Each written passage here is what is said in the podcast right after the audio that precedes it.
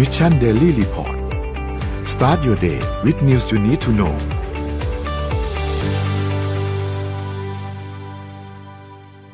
เตรียมตัวพบกับการคอลแลบสุด Exclusive สำหรับแฟนๆ Mission to the Moon ปากกาลามี X Mission to the Moon 2021 Limited Edition มีทั้งแบบหัวลูกลื่นและหัวหมึกซึม ให้ทุกคนได้เก็บสะสม สนใจสามารถดูรายละเอียดเพิ่มเติมได้ที่เว็บไซต์ของ Mission to the Moon สวัสดีครับ ยินดีต้อนรับเข้าสู่ Mission Daily Report ประจำวันที่ 4 ธันวาคม 2020 นะครับ วันนี้อยู่พวกเรา 3 คนตอน 7 โมงถึง 8 โมง สวัสดีพี่แท็บ สวัสดีพี่ปิ๊กครับ สวัสดีครับ สวัสดีครับเออเราไม่ได้อ่านสามคนนี้มานานมาก นานมากจริงๆครับมากนะเออนานมาก นานมากคิดถึงสออาทิตย์แล้วมั้งเนี่ยคิดถึงสมัยโควิดใหม่ ๆ ที่เราอ่านทุกวันอะเออไม่มีแล้วก็ไม่มีไม่ไม่เปลี่ยนหยุดคิวไม่หยุดตอนแล้วเราไม่หยุดเราไม่หยุด 2 เดือนเลยนะ ไม่มีใครหยุดเลยไม่อะมีใครหยุดสามใช่เดือนเกือบตายแล้วตอนอ๋อตอนนั้นมันไม่มีงานทำไงไม่มีอะไรทำเพราะว่าไม่มีอะไรทำมันว่างอะเราไม่มีอะไรครับทำมุนงานตอนนี้งานมุผมยุ่ง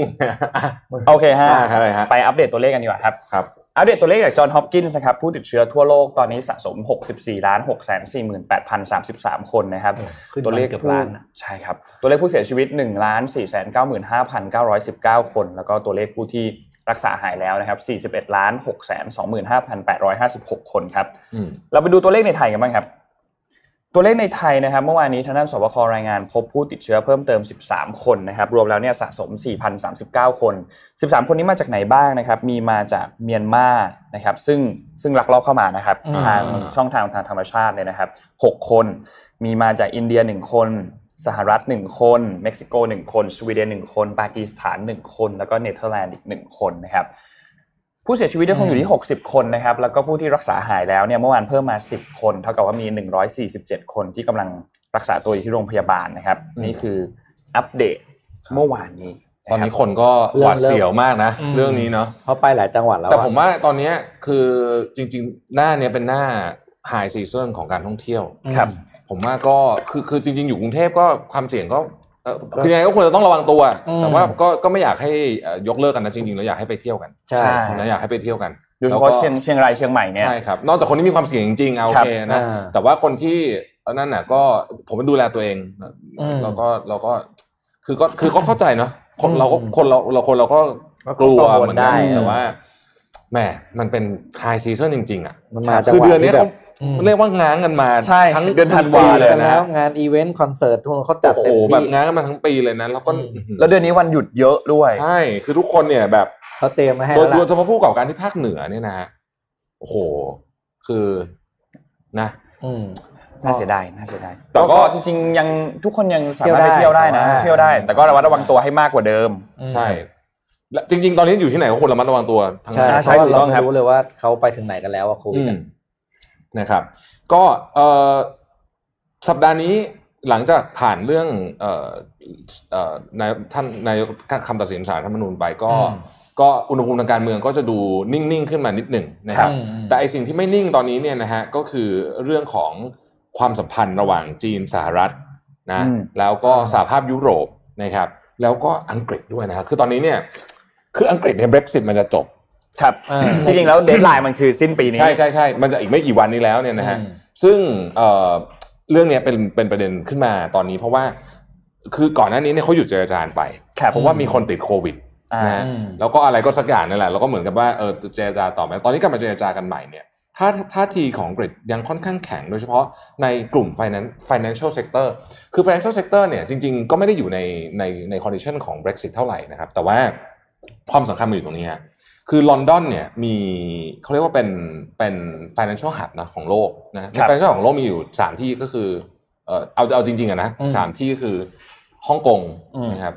จะจะนับสิงคโปร์ด้วยก็ได้ แต่ว่าจริงๆฮ่องกงอะนะฮ่องกงอืมลอนดอนแล้วก็นิวยอร์นิวยอร์กกใช่ไหมอืมทีเนี้ยเมื่อวานเนี้ย chairman ของ UBS อเล็กเวเบอร์เขาก็อ่าขอโทษครับ Axel Weber เขาออกมาบอกว่าเอ่อแม้ว่าอังกฤษจะออกจาก Brexit ก็ตามเนี่ยลอนดอนก็ยังคงจะเป็น financial center ของยุโรปอยู่ดี ด้วยเหตุผลที่กลุ่มประเทศ EU ที่เหลือเนี่ยไม่สามารถตกลงกันได้ครับในความร่วมมือ เพราะประเทศ EU เขาบอกว่า play national card ก็คือ play คือเอาผลประโยชน์ของชาติตัวเองก่อนผลประโยชน์ของ European Union นะอืมเพราะฉะนั้นเนี่ยเอ่ออย่างที่ผมเคยเล่าให้ฟังว่าในสหภาพยุโรปเนี่ยครับถ้าไม่นับลอนดอนนะตัดลอนดอนทิ้งไปเนี่ยแต่ละเมืองเนี่ยจะมีความเก่งไม่เหมือนกันอืมสมมุติว่าเอิ่มบอล สมมุตินี่นี่นี่นี่นี่สมมตินะปารีสเก่งนะฮะ derivative อาจจะไปเก่งที่อ่าเอ่อเอ่อเนเธอร์แลนด์อะไรอย่างเงี้ยอืมมันก็เลยไม่มี center นะครับเพราะฉะนั้นอืมลอนดอนเนี่ยยังคงจะเป็น center อยู่เพียงแต่ว่าพอออกจาก Brexit ปุ๊บเนี่ย condition ต่างๆ โดยเฉพาะ condition ในการ move เงินซึ่งสำคัญมากนะครับอืมนะครับคุณจะเป็น financial sector คุณต้อง move เงินได้อย่างอย่างอย่างคล่องตัวใช่ไหมฮะก็จะก็จะต้องรื้อใหม่เหมือนกันนะครับอย่างไรก็ดีเนี่ยเอ่อ chairman ของ UBS เนี่ยยังเชื่อว่านะไม่มีใครที่จะเอาตำแหน่งจาก ลอนดอนไปได้ในกรณีของการเป็น financial hub นะครับเอ่อมาดูเรื่องของจีนยูโรโซนและสหรัฐบ้างนะครับเมื่อวานนี้มี report ออกมาอันหนึ่งของ SCB น่าสนใจเพราะว่าผมไปอ่านเพิ่มเติมของ Bloomberg ด้วยก็คือตอนเนี้ยคนเริ่มเห็นภาพแล้วว่ามันจะเป็นสามก๊กอืมนะคือยุโรปจีนสหรัฐเนี่ยจะเป็นสามก๊กสามก๊กจริงๆสามก๊กจริงๆนะฮะคือจีนเนี่ยสิ่งที่เขาพยายามทำมากก็คือ dual circulation ครับ dual circulation ก็คือเน้นการพึ่งพาตัวเองทั้งฝั่งดีมานและ supply ในประเทศนะครับอืม ที่ผ่านมาเนี่ยต้องยอมรับว่าเศรษฐกิจจีนเนี่ยก็พึ่งพาต่างชาติเยอะเหมือนกันนะแต่ว่าเขาก็เขาก็เห็นแล้วอะว่าเอ๊ะจริงๆไม่ต้องก็ได้นี่ผมว่าเราเห็นในโควิดเนี่ยเออไม่ต้องก็ได้นี่ก็อยู่ได้ดิเออก็อยู่ได้เนาะเพราะว่าคนมันเป็นพันล้านอืมนะฮะแล้วก็เน้นพัฒนาเทคโนโลยีนวัตกรรมตัวเองอืมเมื่อวานนี้สหรัฐเพิ่งผ่านร่างกฎหมายฉบับหนึ่งที่สามารถจะดีลิสไม่ใช่ร่างกฎหมายอาจจะเรียกว่าเป็น ยังไม่ผ่านไม่ผ่านพูดคุยกันครับเรื่องที่สามารถจะดีลิสบริษัทจีนออกจากตลาดหุ้นที่นิวยอร์กได้อืมโดโดยเจ้าตัวไม่เต็มใจด้วยนะหมายถึงว่าคืออันเนี้ยอ๋อเพราะฉะนั้นเนี่ยแล้วจีนเนี่ยโดนตั้งแต่เรื่องเอ่อชิปอืมนะ TSMC นะโดนเรื่องอะไรอะโหแอปเว้ยเโอ้อะไรโดนมาเยอะเนี่ยเต็มไปหมดละเพราะฉะนั้นต่อจากนี้เนี่ยเราจะเห็นแน่นอนก็คือจีนจะพัฒนาเทคโนโลยีในนวัตกรรมของตัวเองอืมโดยที่จะไม่พึ่งพาเทคโนโลยีจากต่างชาติอีกแล้วเพราะว่าเขาสะสมมาพอสมควรแล้วนะครับ ส่วนยูโรยูโรโซน ยูโรโซนเนี่ยเอ่อคือยูโรที่ตอนก่อนหน้านั้นเนี่ยอย่างที่บอกเขาเป็นโซนแห่ง standard คือ standard อะไรต่างๆนานาก็มาจากมาจากยุโรปทั้งสิ้นนะครับอ่าใช่เพราะฉะนั้นเนี่ยเอ่อ part ที่เขาสามารถทำเป็น standard ได้ แล้วจะเป็นเรื่องใหญ่มากของอีกหนึ่งสองทศวรรษต่อจากนี้ก็คือเรื่องสิ่งแวดล้อม เพราะฉะนั้นเขาจะต้องก้าวเข้ามายึดไอ้นี่ไปให้ได้อืมอันนี้จะเป็นอำนาจการต่อรองที่สำคัญ ความสัมพันธ์ระหว่างยูโรกับจีนเนี่ยนะครับเอ่อยุโรปกับจีนเนี่ยก็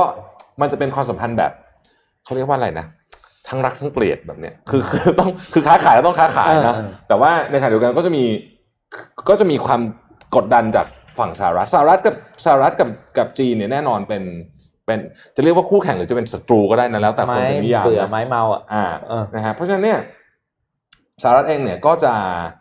ก็จะเข้มงวดกับเรื่องนี้มากขึ้น พยายามจะมีพันธมิตรกับ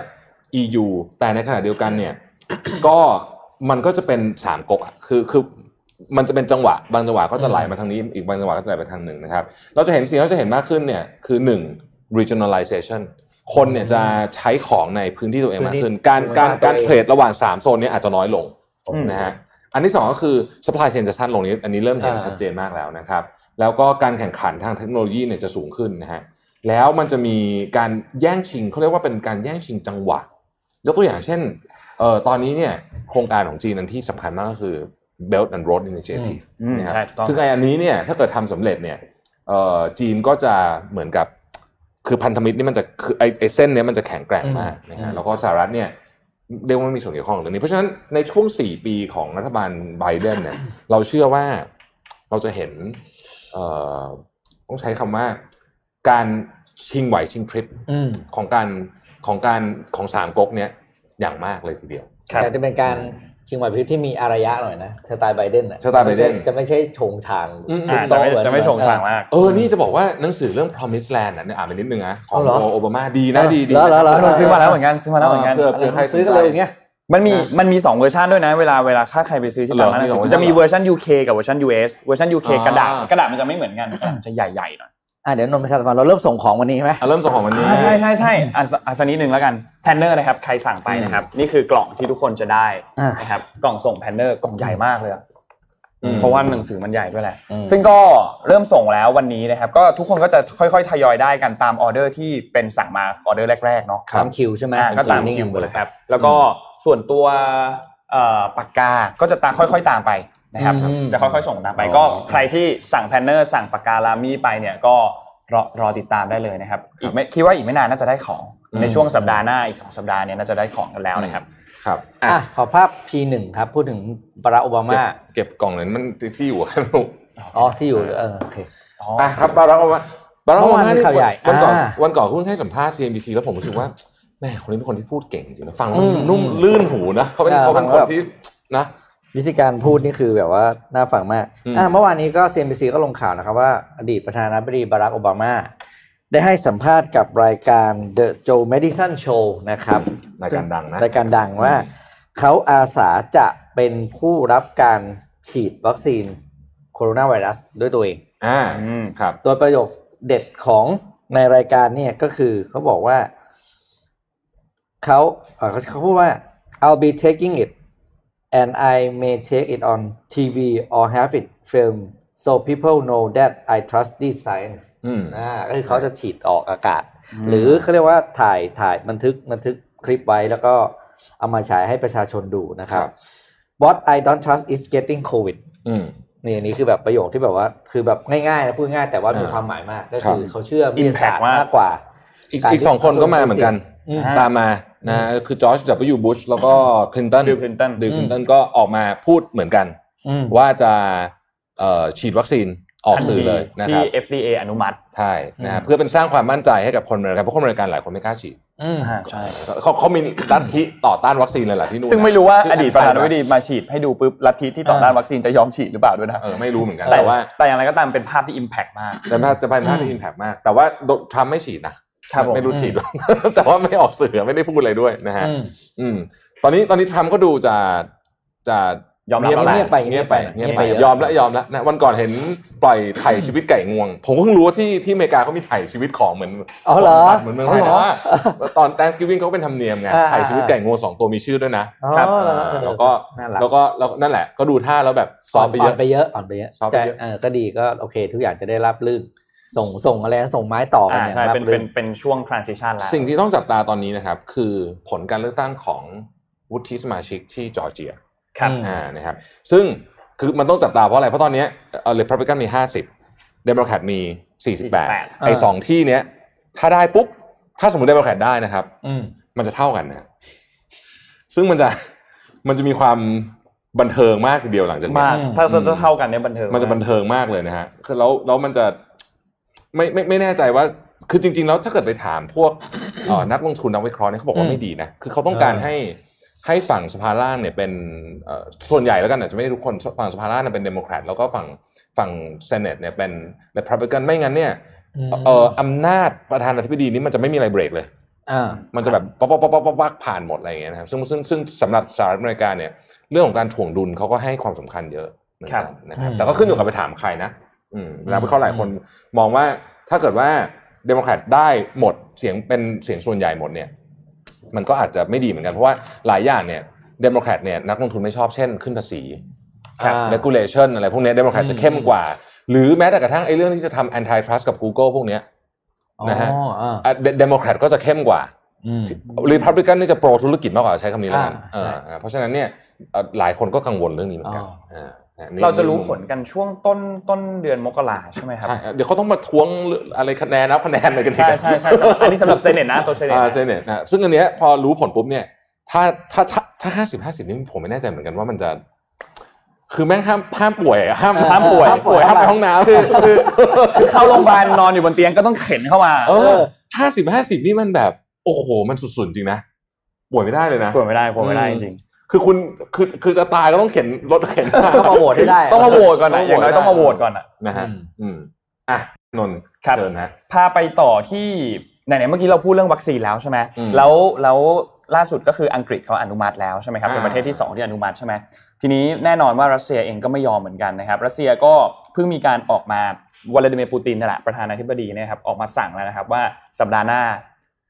จะเริ่มฉีดวัคซีนแล้วให้กับประชาชน นะครับ โดยไอ้วัคซีนอันนี้เนี่ยก็คือตัว Sputnik 5นั่นแหละที่มีการอนุมัติให้ใช้เนี่ยในเดือนสิงหาคมที่ผ่านมานะครับ ซึ่งตอนนั้นเนี่ย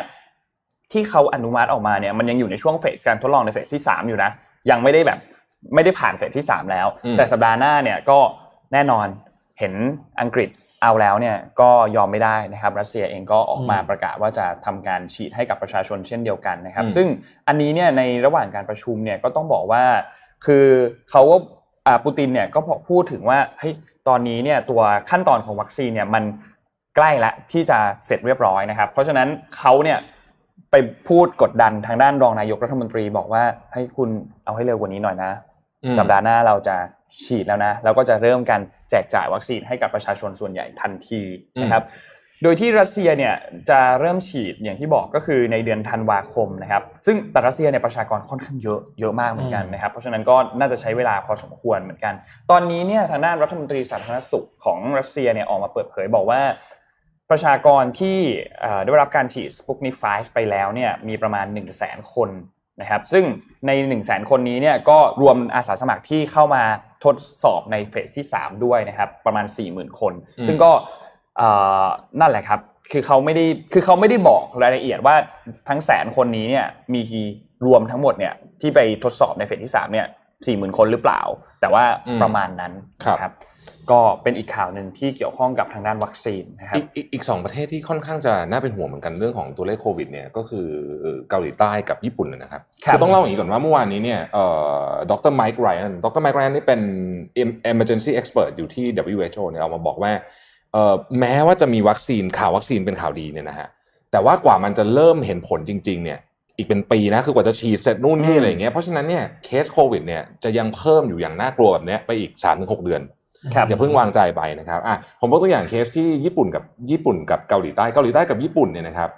ญี่ปุ่นเนี่ยเอาแค่โตเกียวที่เดียวนะฮะโตเกียวเมืองเดียวนะไม่นับโอซาก้านะครับเมื่อวานนี้มี 533 เคสเยอะมากนะเกาหลีใต้เนี่ยมี 540 เคส แต่ประเด็นก็คือว่าเกาหลีใต้เนี่ยครับ สัปดาห์นี้เนี่ย เด็กมัธยมจะสอบเข้ามหาวิทยาลัยอ่าถ้าใครติดตามเอ่อข่าวเกาหลีก็จะรู้ว่าเรื่องนี้เป็นเรื่องใหญ่มากเป็น national agenda ไม่มีการเลื่อนอะไรทั้งสิ้นอืมเครื่องบินยังต้องหยุดบินเลยอะหรือบินไปทางอื่นนะเพื่อไม่ให้รบกวนเด็กที่สอบอยู่นะฮะคือเรื่องเขาใหญ่มากเพราะว่าเอ่อเกาหลีกับญี่ปุ่นคล้ายกันเรื่องนี้คือ ถ้าเกิดคุณเข้ามหาลัยดัง ๆ ของเขาได้นะอ่าคือคุณแบบเรียกว่าชีวิตคุณแบบอ่าเออสบายไปเลยเนี่ยนะฮะเพราะฉะนั้นเนี่ยเออน่าสนใจนะคือทุกครั้งที่มีคนมารวมกันเยอะๆ นะครับอ่าเขาก็กังวลน่ะว่ามันจะจะมีเป็นเป็นเอ่อ spreader สเปรดเดอร์หรือเปล่าอืมใช่ไหมเพราะว่าเนี่ยอย่างเคสของเมืองไทยลงมาจากโรงแรมชื่ออะไรนะที่วันจีวันวันจีวันนะฮะดังไปเลยนะโรงแรมนี้นิดนะเดียวมากเองไปเลยอืมอืม เนี่ย ก็ไม่รู้ว่าจะเป็นยังไงเนอะอืมครับ พูดถึงยังอยู่เกี่ยวกับข่าวสหรัฐนะครับ ตอนแรกที่หลังจากที่มีข่าวว่าโอเคโจไบเดนชนะแล้วเนี่ยแล้วโดนัลด์ทรัมป์ก็ทำการไล่ทีมไล่คนนู้นไล่คนนี้ออกไปเต็มไปหมดเลยอ่า มาร์คเอสเปอร์ที่เป็นรัฐมนตรีกระทรวงกลาโหม ก็ถูกไล่ออกไปทั้งๆที่แบบกำลังจะหมดวาระแล้วนะเออแล้วก็มีอีกหลายคนเหมือนกันที่ถูกไล่ออกไป แล้วก็เป็นมีชื่อหนึ่งที่ทุกคนก็สงสัยกันอยู่เหมือนกันว่า เอ๊ะแล้วคุณหมอฟาวซี่อะยังอยู่หรือเปล่าไหมจะอยู่หรือเปล่าจะอยู่หรือเปล่าอ่าล่าสุดครับเมื่อวานนี้ครับโจไบเดนออกมาให้สัมภาษณ์ แล้วก็บอกว่าเขาพูดถึงคุณหมอฟาวซี่นะ I asked him to stay on the exactly same role as he had for the past several president ก็คืออ่าจะให้คุณหมอฟาวซี่เนี่ย ทำงานต่อในตำแหน่งเดิมเลยจะแบบอืมในอยู่ในทีมของโจไบเดนในการที่จะรับมือกับโควิด -19 ในอนาคตด้วยนะครับอืมครับ ซึ่งก็คิดว่าน่าจะได้อยู่ต่อนะ ในในในในรัฐบาลของโจไบเดนนะ แต่ว่าไม่รู้ว่าช่วงเวลาที่เหลืออยู่ ที่อาจจะโดนไล่ออกไปสักสองเดือนอาจจะโดนไล่ออกก่อนสองเดือนว่างงานแป๊บหนึ่งอะไรอย่างแล้วเงี้ยก็กลับมาอ่าอ่านะฮะโอเคเมื่อวานมีข่าวจาก Financial Times Big Read นะครับซึ่งก็เป็นคอลัมน์ที่คอลัมน์โปรดของผมเลยเนี่ยนะฮะเมื่อวานนี้น่าสนใจมากคือคืออันดับแรกเนี่ย ต้องบอกว่าคอลัมนิสต์ของ Financial Times ที่ทำคอลัมน์เนี่ย เขียนหัวข้อพาดพาดหัวได้แบบน่าสนใจมากทุกอันเลยนะครับเอ่อบทความเมื่อวานนี้ชื่อว่า Welcome to the Everything Rally คือตอนเนี้ยอืมของทุกอย่างราคาขึ้นหมดนะไปดูว่าอ่ามัมันเป็นอะไรบ้างนะครับอะเรามาดูภาพกันก่อนนะครับ เอาภาพทีหนึ่งขึ้นมานะฮะภาพทีหนึ่งเนี่ยอธิบายถึงหุ้น อันนี้คือ MSCI All Country World Index เลยนะอืมนะฮะหมดเลยนะฮะรวมกันหมดเลยเนี่ยนะครับ จะเห็นว่าช่วงอืมโอ้โห เมษานะอ่าอ่าตกเหวไปใช่นะฮะแต่ตอนเนี้ยเรากลับมาอยู่สูงกว่า December ปีที่แล้วแล้วนะครับออเทียบกันปีต่อปีนี่สูงกว่าค่อนข้างเยอะด้วยนะฮะจะว่าไปแล้วเนี่ยตั้งแต่ช่วงต่ำสุดของเดือนมีนาคม ช่วงเดือนมีนาเมษาปลายเดือนมีะครับนานี่แหละเราบวกมูลได้เค่ามาทั้งหมดเนี่ยนะครับสามสิบล้านล้านเหรียญสหรัฐทั่วโลกนะอืมแล้วก็เฉพาะเดือน พฤศจิกายนเนี่ยเพิ่มขึ้นมา 12.2% MSCI All Country World Index เนี่ยนะครับอืมคือตอนเนี้ยหุ้นเนี่ยหลายประเทศเนี่ยต้องใช้คำว่า all time high MSCI ก็ all time high เหมือนกันนะฮะ คือมันก็เลยจะงงๆหน่อยว่าเอ๊ะเศรษฐกิจมันยังไงนะเดี๋ยวจะอธิบายให้ฟังอืมอะภาพ T2 ไปดูภาพ T2 หน่อยนะครับภาพ T2 เนี่ยดูแยกรายเอ่อตลาดรายตลาดนะฮะก็จะเห็นว่าเนี่ยอย่าง NASDAQ เนี่ยเอ่อคือนี่คือขึ้นไปแบบ ประมาณ40%นะอ่าอ่าคือนะฮะตัวตัวเลขคือขึ้นหมดอะ อันนี้ก็คือแล้วแต่เห็นไหมว่าตอนจากตกมาตกนั้นมันก็ขึ้นนะฮะตามขึ้นไปนะครับ ภาพ T3 นะฮะคืออันนี้คือเอ่อเขาเรียกว่าเป็น City Economic Surprise Index เนี่ยเห็นไหมว่าตอนเนี้ย sentiment มันดีมากเลยอะมันอืมขึ้นมาแบบมโหฬารเลยนะฮะภาพสุดท้ายภาพของเอ่อ corporate earning income ก็คือเขาคาดการณ์ว่าปี 2021 เนี่ย corporate earning ก็คือเอ่อกำไรของบริษัทเนี่ยนะครับบริษัทจดทะเบียนเนี่ยนะจะกลับมาแข็งแกร่งสุดๆเลยนะฮะคือจะเออรีบาวขึ้นมาแบบแรงมาก เพราะฉะนั้นตอนนี้เนี่ยเขาใช้คำว่า everything rally คืออะไรอ้าวหุ้นในกลุ่มที่โดนนะโดนไอเนี่ยโดนผลกระทบจากโควิดเนี่ยนะครับ ตั้งแต่เอ่อสายการบินโรงแรมนะฮะธนาคารอะไรพวกเนี้ยนะครับ หรือแม้แต่พลังงานตอนเนี้ยขึ้นหมดอืมนะฮะเอ่อจังบอล ขึ้นน้ำมันขึ้น โลหะขึ้น บิตคอยขึ้นอืมขึ้นหมดเลยขึ้นหมดเลยเออขึ้นทุกอย่างบิตคอยจะขึ้นขึ้นลงลงแบบโหดๆนิดนึงแต่ว่าอืมขึ้นน่ะของอยู่สองอย่างเท่านั้นที่ตกก็คือทองกับเออพันพันธบัตรรัฐบาลของสหรัฐพวก US Treasury นะครับ ทีนี้ต้องบอกว่างี้ ปีนี้เนี่ยคือคือมันมันงงมากคือคือฟังอย่างนี้มันจะงงมาก เพราะปีนี้เนี่ย IMF บอกว่าเศรษฐกิจของโลกเนี่ยจะหดตัว 4.4%เยอะที่สุดตั้งแต่ Great Depression เออแล้วทำไมไอ้ของพวกนี้มันถึงขึ้นตลอดนะครับ สิ่งที่นักวิเคราะห์ออกมาก็บอกว่าหนึ่งเลยเนี่ยนะฮะคืออย่าลืมว่าปีนี้ รัฐบาลทุกประเทศ อัดเงินเข้าไปเยอะมากครับคือมันอัดเข้าไปเนี่ยเงินมันก็ต้องไปที่ไหนสักแห่ง เมื่อมันเมื่อมันที่ที่มันน่าไปที่สุดตอนนี้ก็คือเนี่ยแหละครับ ตลาดทุนอ่านะอืมเพราะฉะนั้นเนี่ยเงินมันก็เลยไหลไปทางนี้ อันนี้คือสาเหตุที่หนึ่งนะครับ สาเหตุที่สองคือเรื่องของวัคซีน วัคซีนเนี่ยนะเขาเขียนอย่างนี้เลยเขาบอกว่า วัคซีนเนี่ยมันคือความเชื่อมั่นอืมอย่างที่บอกครับ ถ้าคนเชื่อมั่นตังค์ไม่มีก็ซื้ออ่าอ่าจริงครับ คืออันเนี้ยมันคือ bet on ความเชื่อมั่นเพราะฉะนั้นวัคซีนก็คือเรื่องที่สองอันที่สามเราไม่ค่อยได้นึกถึงนะฮะแต่ว่า Financial Times บอกว่า การที่ไบเดนเนี่ยแต่งตั้งเจเน็ตเยเลนซึ่งเดิมทีเคยเป็นประธานเฟดอ่าใช่ครับนะฮะมาเป็นรัฐมนตรีว่าการกระทรวงการคลังเนี่ยเจเน็ตเยเลนเนี่ยเดิมคือตอนที่เขาเป็นตอนที่ตอนที่คุณเจเน็ตเป็นประธานเฟดเนี่ย เขามีชื่อมีชื่อเล่นนะ บอกว่า fairy godmother of the bull market เพราะว่าอัดเงินอ่าคือเป็นสายอัดเงินอืมเป็นเป็นสายเปย์เออนะฮะเป็นสายเปย์อัดเงิน เพราะฉะนั้นตอนนี้เนี่ยพอมาเป็นรัฐมนตรีคลังเขาเลยเชื่อว่าการทำงานสอดคล้องระหว่างเฟดก็คือธนาคารแห่งอืมแห่งชาติเนี่ยนะครับแบงก์ชาติของสหรัฐเนี่ยกับกระทรวงการคลังเนี่ยก็คือนโยบายการเงินและนโยบายการคลังเนี่ยมันจะสอดคล้องกันมากเพราะฉะนั้นมันจะดันเศรษฐกิจมากแล้วด้วยความที่เจเน็ตเยเลนเนี่ยเป็นคนที่ ต้องบอกว่าสายสายอัดเงินอยู่แล้วเนี่ยนะอืฮะมก็เลยมีความเชื่อความมั่นใจในนักลงทุนว่ามันจะขึ้นไปแบบอีกได้อีกเยอะนะฮะทีนี้แล้วมันมีความเสี่ยงไหมนะครับเขาบอกว่าตอนนี้เนี่ย สภาพเราตอนนี้เนี่ย คล้ายกับ bubble แล้วนะมีมีมีอ่าคือมีเหมือนเหมือนเหมือน bubble จะแตกอยู่แล้วนะแต่ว่าเอ่อจุดที่มันจะเป็นจุดสำคัญจริง ๆ เลยเนี่ย ก็คือว่าหนึ่งถ้าโควิดวัคซีนมีอะไรนิดเดียว อืมเช่น อ่าไม่ได้ผลฉีดล็อตแรกไปปุ๊บอ่า side effect มานี่เดี๋ยวจะฉีดรอบแรกเลยใช่ไหมอ่า side effect มาเฮ้ยต้องหยุดฉีดอืมคราวอันเนี้ยมีมีโอกาสทิ้งดิ่งมีครับมีบัลลังก์เมฆอะอ่ามีโอกาสทิ้งดิ่งนะฮะแล้วก็เอ่อเรื่องที่เมื่อกี้เล่าให้ฟังก็คือสสที่จอร์เจียเอ่อสวอืมที่จอร์เจียอันนั้นก็เกี่ยวเหมือนกันเพราะถ้าเกิดถ้าถ้าเกิดเป็นอย่างนั้นเนี่ยนโยบคือความร้อนแรงทางเศรษฐกิจจะถูกเบรกนะครับครับอย่างไรก็ดีนะครับเอ่อเหล่าบรรดานักวิเคราะห์ใน Wall Street ก็ออกมาบอกว่า คิดว่าครั้งเนี้ยหยุดยาก เพราะเงินมันเยอะจริงๆอืมยังไงก็ตามมันจะมีที่ไป เพราะฉะนั้นเราจะเห็นเศรษฐกิจจริงคือร้านค้าปิด ร้านอาหารอืมปิด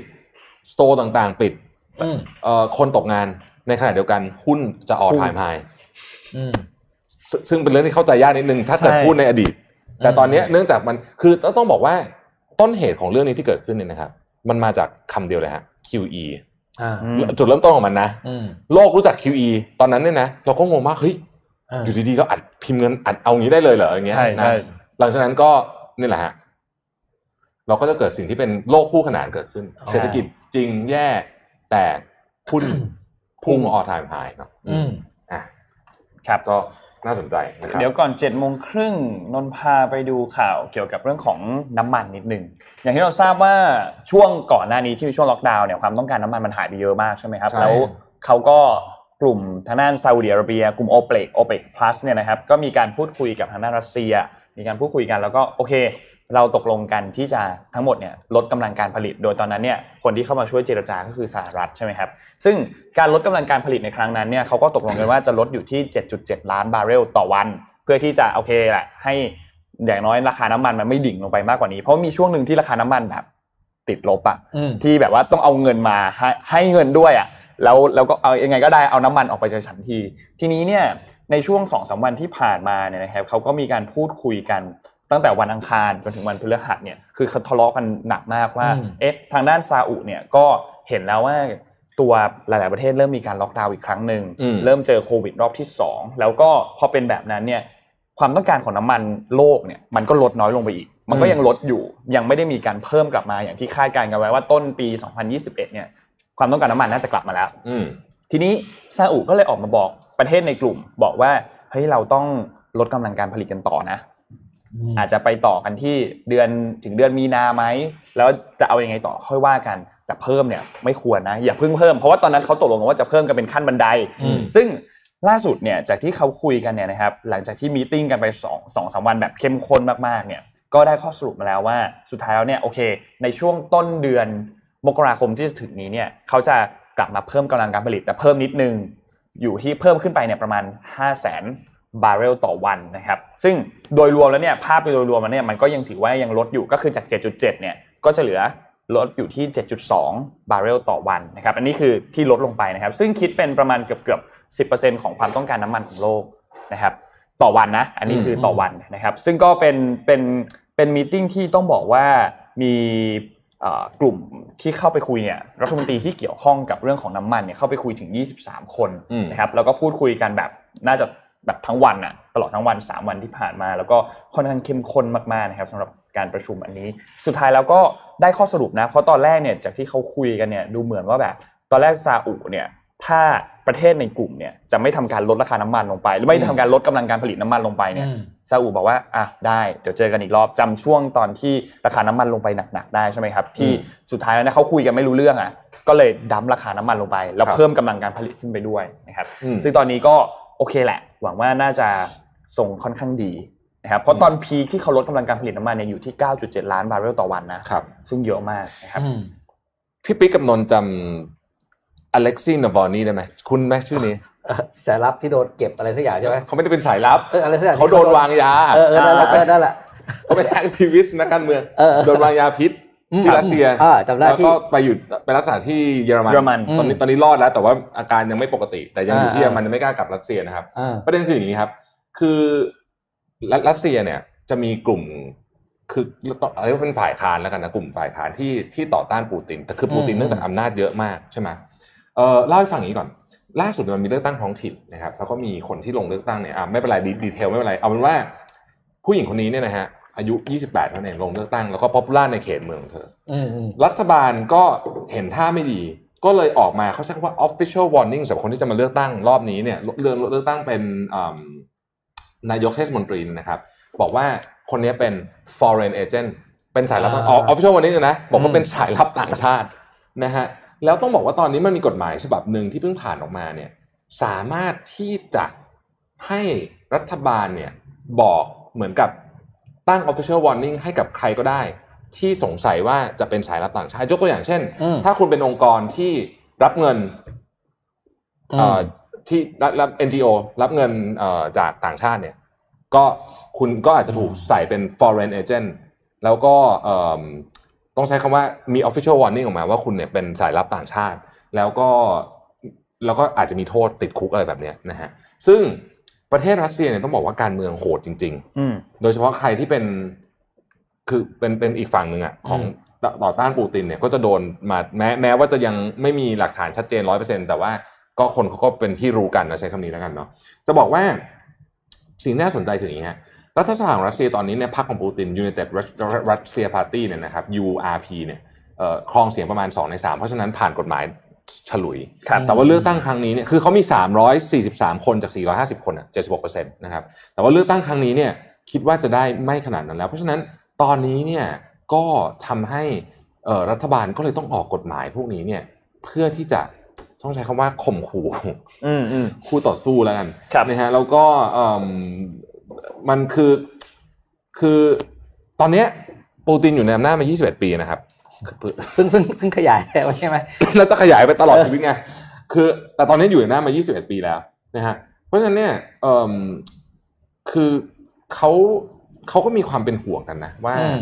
ว่าการเมืองของรัสเซียเนี่ยจะเป็นยังไงหากหากเหมือนกับรัฐบาลอำนาจเยอะขนาดนี้ แล้วก็มีการใช้กฎหมายอืมเนี่ยในการเล่นงานฝั่งตรงข้ามมาใช้คำนี้เลยแล้วกันนะครับ ก็น่าสนใจว่าจะเป็นยังไงต่อไป ผมผมติดตามข่าวรัสเซียอยู่แล้วรู้สึกว่า ข่าวที่ออกมาเนี่ย มันเป็นเพียงส่วนหนึ่งเท่านั้นครับที่เราที่เรารู้ ผมว่ามันมีเรื่องที่เราไม่รู้อีกแบบเยอะมากเลแต่ยคดีที่ต้องที่เขาสอบสวนแล้วไม่พบความผิดปกติไม่พบความผิดปกติใช่ใช่ใช่อันเขานี้สแหอบละสวนเรียบร้อยแล้วไม่พบความผิดปกติใดๆนะก็คือไม่มีอะไร ที่ว่าโดนระหว่างนั่งเครื่องบินใช่ไหมที่ตอนนั้นที่คาดการณ์ว่า อ๋อใช่ใช่อยู่ที่สนามบินอ่าอ่าอยู่ที่สนามบินแล้วก็เออเออใช่ใช่ใช่คือโดนในเครื่องบินเลยคือคือตอนที่ฟุบไปเนี่ยอยู่ในเครื่องบินเลย ไม่พบความผิดปกติไม่พบความผิดปกติไม่พบความผิดปกติคุณฮะทับลงในเครื่องบินไม่ผิดปกติเอองงฮะอะไรอย่างงี้อะเดี๋ยวก่อนเข้าเจ็ดโมงครึ่งอะเลยเจ็ดโมงครึ่งแล้วคุณต่อเจ็ดโมงครึ่งเลยแล้วกันเอาเอาใจผมขึ้นมาได้ได้อะได้อะเดี๋ยวจะได้ไปที่สิงคโปร์กับที่ญี่ปุ่นถ้าเรามีข่าวสิงคโปร์ด้วยเหมือนกันอ่าเจ็ดโมงครึ่งวันนี้นะครับเนื่องจากเป็นวันศุกร์ก็จะมีความจริงๆช่วงนี้เจ็ดโมงครึ่งเราเซลเฮลตลอดของผมอะนะอ่าอ่านนะฮะคือ คนเนี้ยคุณคุณคุณดาเนี่ยเขาบอกว่า มันมีคนคนเราเนี่ยติดการคิด negative thinking นะฮะอืมแล้วก็เราจะเราจะออกจากวงจรนี้ได้ยังไงคำว่าติดเนี่ยคือเสพติดเลยนะสำหรับคนที่เป็นคิด negative thinking เยอะๆนะครับอ่าเรามาดูกันว่าไอ้คำว่าเสพติด negative thinking เนี่ยเป็นยังไงนะฮะวันหนึ่งเนี่ยเรามีความคิดเฉลี่ยประมาณหนึ่งหมื่นสองพันถึงหกหมื่น ครั้งต่อวันนะฮะเยอะมากเลยนะเยอะมากเลยอะคิดว่าอะไรเยอะแยะคิดอะไรคิดอะไรเรื่องคิดะเรื่วะองเยอะขนาดนั้นเลยเหรอวันหนึ่งเออแปดสิบเปอร์เซ็นของเรื่องที่เราคิดอืมคนเฉลี่ยส่วนใหญ่เนี่ยเป็นเรื่อง negative เฮ้ยนะฮะเออแล้วเออเออแล้วเก้าสิบห้าเปอร์เซ็นเนี่ยเป็นเรื่องเดิมกับเมื่อวานนี้อ๋ออ๋อคือเป็นหมวดหมวดเดิมเขาเรียกว่าอันนี้อันนี้อันนี้ว่าจริงคิอัดนนี้บจทริงวนอะคิดววนนอะอะนะฮะเออเอออ่านแค่อ่านประโยคนึงก็แบบเออจริงว่ะจริงนะฮะอะต่อไปนะฮะเรา เราคิดยังไงเนี่ยพฤติกรรมเราจะเป็นแบบนั้นด้วยนะครับเพราะว่าความคิดของเราเนี่ยส่งผลอืมต่อพฤติกรรมของเราโดยตรง มันส่งผลยังไงอะภาพถัดไปนะฮะด a น i e l คาร์ m มันกับคุณโทวัสกี้ซึ่งเป็นคู่รีเสิร์ชของเขาเนี่ยคุณโทวัสกี้นี่เสียชีวิตไปก่อนที่ Daniel Kahneman จะออกหนังสือเล่ม Thinking Fast and Slow เนี่ยนะฮะก็บอกว่า เวลาคนจะตัดสินใจ เราจะให้น้ำหนักกับสิ่งที่จะเกิดโอกาสจะเกิดขึ้นด้านลบมากกว่าด้านบวกเสมออมนะครับเช่นถ้าเกิดว่าเราตัดสินใจจะทำอะไรที่มีความเสี่ยงเสียเงินหนึ่งล้านกับได้เงินหนึ่งล้านเนี่ยเสียเงินหนึ่งล้านเขาเรียกว่าอะไรเอ่อมันจะเจ็บปวดมากกว่า เพราะฉะนั้นเราจะให้น้ำหนักกับด้านลบมากกว่าเสมอ เป็นนี้เป็นธรรมชาติ ถ้าเราเข้าใจธรรมชาติอันนี้เนี่ยเราจะเข้าใจว่าความคิดทำนองนี้มันเกิดขึ้นได้ง่ายภาพถัดไปนะครับ เพราะคือเพราะเพราะเราชอบให้น้ำหนักกับด้านลบอืมนะเราก็เลยอาจจะคิดว่าเอ้ยเราไม่ฉลาดพอเรา เออเราไม่ไม่ได้ดูดีไม่ดูดีพออะไรไม่มีใครฟังเราหรอกอะไรแบบนี้เป็นต้นเนี่ยนะครับมันมาจากเหตุผลทางด้านจิตวิทยาข้อหนึ่งคืออันที่ผมบอกไป อันที่สองซึ่งเป็นเรื่องที่จะพูดกันในวันนี้ก็คือ ความคิดลบเนี่ยมันเสพติดนะเสพติดยังไงอะอธิบายแบบนี้เอาแบบเร็วแบบสั้นนะครับ คือเวลาคุณมีความคิดอะไรก็ตามเนี่ยนะฮะมันจะส่งสัญญาณในสมองคุณจากที่หนึ่งไปที่หนึ่งวิ่งอะเป็นเป็นนิวรอนนะใช่ไหมทีนี้เนี่ยไอ้นิวที่เราเรียกว่านิวโรเพปไทด์เนี่ยนะครับ มันก็จะส่งไป ในร่างกายของเรา แล้วมันก็จะไปกระตุ้นฮอร์โมนต่างๆ ที่เรามีเต็มไปหมดเลยครับฮอร์โมนที่เป็นฮอร์โมนที่มาจากความเครียดอะก็คือคอร์ติซอลอืมซึ่งมันมีโทษมากมายเราอันนี้เรารู้อยู่แล้ว แต่ประเด็นก็คือ พอมันเป็นฮอร์โมนปุ๊บเนี่ยมันก็เหมือนอย่างอื่นนะฮะคือลองคิดดูสิว่าถ้าเกิดเราร่างกายเรามันหลั่งฮอร์โมนคอร์ติซอลทุกวันเนี่ยนะฮะสมองเราอะจะเสพติด อืมเพราะมันได้ทุกวันอืมเหมือนกับการ อ่าพูดง่ายคือ simplify ง่ายคือเหมือนคล้ายคล้ายๆกับอาการติดยา หรือติดอะไรก็ตามครับ เราอยากได้ฮอร์โมนคอร์ติซอลเราก็เลยจะคิดลบเพื่อเอาฮอร์โมนคอร์ติซอลมา แล้วมันก็จะวนอยู่แบบเนี้ย มันเสพติดเนี่ยอ่านะฮะอืมฮอร์โมนฮอร์โมนคอร์ติซอลก็เป็นก็เป็นฮอร์โมนชนิดหนึ่งแล้วก็เสพติดเหมือนกันนะครับฮอร์โมนคอร์ติซอลเนี่ยภาพถัดไปนะฮะเอ่อโอ้โห มี ทำเรื่องแย่ๆกับเรื่องร่างกายมากมาย ลดลดลดภูมิคุ้มกันนะครับทำให้เอ่อน้ำตาลในเลือดสูงขึ้นนะฮะทำให้ความดันอะไรเยอะแยะมากมาย เป็นสาเหตุของโรคหัวใจอะไรอย่างเงี้ยต่างๆนานาแต่ที่สำคัญที่สุดคือมันติดฮะนี่นี่คือประเด็น ทีนี้เราจะเบรกวงจรนี้ได้ยังไง เราจะเป็น positive person ได้ยังไงนะครับ คืออันนี้ก็ไม่ใช่แบบทุ่งลาเวนเดอร์แบบตลอดนะ คือเราก็ต้องเข้าใจว่าคนเรามันก็ต้องมีมุมที่ทั้งดีและไม่ดี มุมมอง negative และ positive แต่เราจะเป็นคน positive ขึ้นได้ยังไงภาพถัดไปฮะอืมอีกอันหนึ่งเลยนะครับ อันที่หนึ่งเนี่ย ไม่รู้ว่าเราไม่รู้ว่าเราสังเกตหรือเปล่า แต่เราพูดกับตัวเองทั้งวันอืมอ่าอันจริงๆนะเราพูดกับตัวเองทั้งวันนะคือเราจะเราสมมุติเราเห็นอะไรเนี่ย เราจะอ่า narrate คือเล่าเรื่องเนี้ยให้กับสมองเราฟังเนี่ยทั้งวันอืมในหัวเราตลอดเวลา ระวังถ้ามันเป็น negative เยอะอืมๆอืมยกตัวอย่างเช่น สมมติว่าเราเห็นคน เอ่อ สมสมมตินะครับ สมมติสมมติสมมติเราเห็นคนกินข้าวแล้วแบบ อาจจะทานข้าวไม่สุภาพอย่างเงี้ยอ่าครับอ่าแล้วเราก็คิดเหมือนกับแบบพ่อแม่ไม่สั่งสอนเลยอะไรอย่างเงี้ยนึกออกไหมอ่าอันเนี้ยคือ love self คือเราพูดกับตัวเองอย่างเงี้ยอืมตลอดเวลามันมา automatic เลยนะเราลองสังเกตดูดีๆนะครับ วันนี้ลองสังเกตดูดีว่า เราพูดกับตัวเองเนี่ยเป็นบวกหรือลบมากกว่ากันครับอ่าอ่าอันนี้นะฮะถ้าเกิดว่ารู้ว่าเป็นลบมากกว่า สามารถหยุดได้เพราะหยุดถ้าคิดคิดใหม่ปุ๊บมันก็มองมุมใหม่ทันที อันที่สอง reframe the situation สถานการณ์บางอย่างเราควบคุมไม่ได้จริงๆนะ แต่ว่าเราสามารถที่จะมองมุมใหม่ได้ อันนี้ผมนึกถึงในพี่โจธนาแกอืมแกเคยเล่าให้ฟังบอกว่า เวลาเวลาแกรถติดกับลูกอะอืมแกจะมีสิ่งก็มีเหมือนกับรถติดมันหงุดหงิดใช่ไหมเออเออแกบอกว่าแกจะมีเกมหนึ่งเรียกว่าเกมคิดดี คือคิดเรื่องดีๆจาก เนี่ยสถานการณ์นี้ให้ได้อืมได้ไหมอืมนะเช่นอ่าได้คุยกันมากขึ้นเอ่ออะไรแบบเนี้ยหรือว่าได้ฟังเพลงที่ชอบด้วยอะไรแบบนี้นึกออกไหมอืมมันทำยากเหมือนกันนะครับ แต่ถ้าเกิดคนฝึกทำบ่อยๆเนี่ยมันจะทำได้นะอ่าอืมอ่าเพราะว่าบางทีทิศบาง situation อย่างรถติดอย่างเงี้ยคุณทำอะไรได้อะใช่เออคุณทำอะไรไม่ได้อะใช่ไหมเพราะฉะนั้นแทนที่จะหงุดหงิดเบี่ยงเนี่ยลอง frame มันใหม่ว่าตอนนี้เราเรา เป็นโอกาสอ่าที่เราทำอะไรได้บ้างนะครับ มันไม่สามารถที่จะเป็น situation ที่ดีได้ทั้งหมดหรอกในชีวิตเราอันนี้ต้องเป็นความจริง แต่เราสามารถมองมันได้เป็นยังไงนะครับ อันที่สาม pattern สำคัญมากอืมเวลาชีวิตคุณมีปัญหาเนี่ย คุณทำอะไร ต้องถามตัวเอง และมันทำเป็นเป็นบวกหรือเป็นลบกับชีวิตคุณ เช่นอายกตัวอย่าง เครียดเราไปกินเหล้าอย่างเงี้ยอืมนะคือคือคือไม่ไม่ไม่ได้ออกการดื่มแอลกอฮอล์ดื่มไม่ได้ก็ดื่มได้แต่ว่า ถ้ามันเป็น pattern คือทุกครั้งที่เป็นอย่างนี้อืมอืมเรากินหรือ เครียดแล้ว กินโดนัทอืมอะไรอย่างเงี้ยอืมตลอดเวลานะอืมอันนี้คือ pattern เครียดปุ๊บโดนัทมาเครียดปุ๊บโดนัทมาเนี่ยนะฮะอันนี้ไม่ดีอืมคุณต้องหา pattern ใหม่ให้ได้ อันเนี้ยยากมาก เพราะมันคือการสร้างนิสัยใหม่อ่าแต่ว่าชีวิตคุณจะดีขึ้นได้ก็ก็จากการเปลี่ยนนิสัยตัวเองนี่แหละเปลี่ยนจากโดนัทเป็นหมูกรอบครับผมโอ้โหดีขึ้นเยอะเลย ดีขึ้นเยอะเลยเออนะอะอันสุดท้ายคือเวลามี moment ที่มีความสุขอืมให้ appreciate มันหน่อยอืม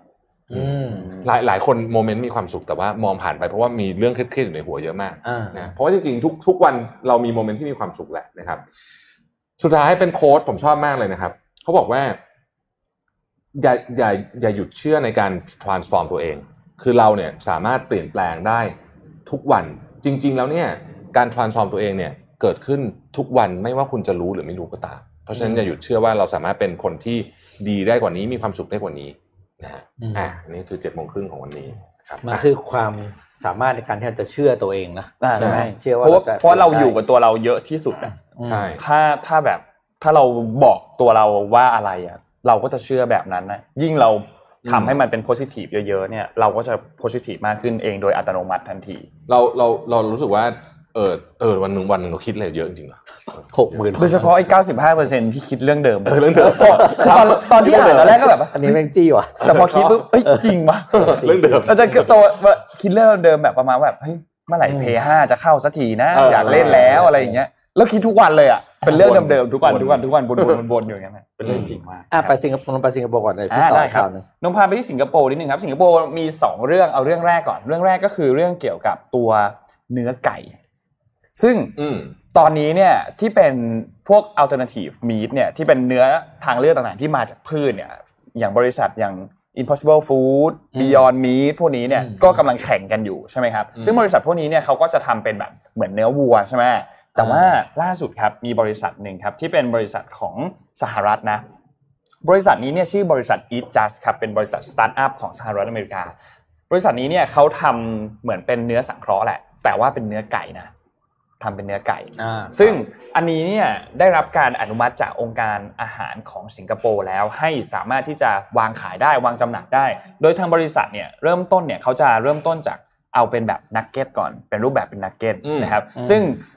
ตอนนี้เนี่ยราคาก็ต้องบอกว่ายังค่อนข้างสูงอยู่นะยังราคาอยู่ที่ถุงหนึ่งเนี่ยหนูไม่แน่ใจว่าคือเขาไม่ได้เขียนในข่าวว่าถุงหนึ่งเนี่ยมันไซส์ขนาดเท่าไหร่แต่ถุงหนึ่งอยู่เนี่ยตกอยู่ที่ 50 ดอลลาร์นะครับ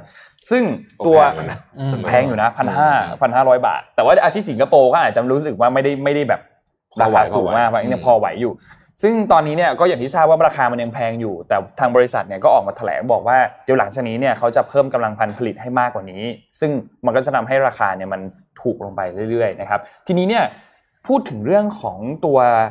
เนื้อที่เป็นเนื้อทางเลือกแล้วเนี่ยที่ไม่ใช่เนื้อสัตว์จริงๆเนี่ยนะครับอืมมัน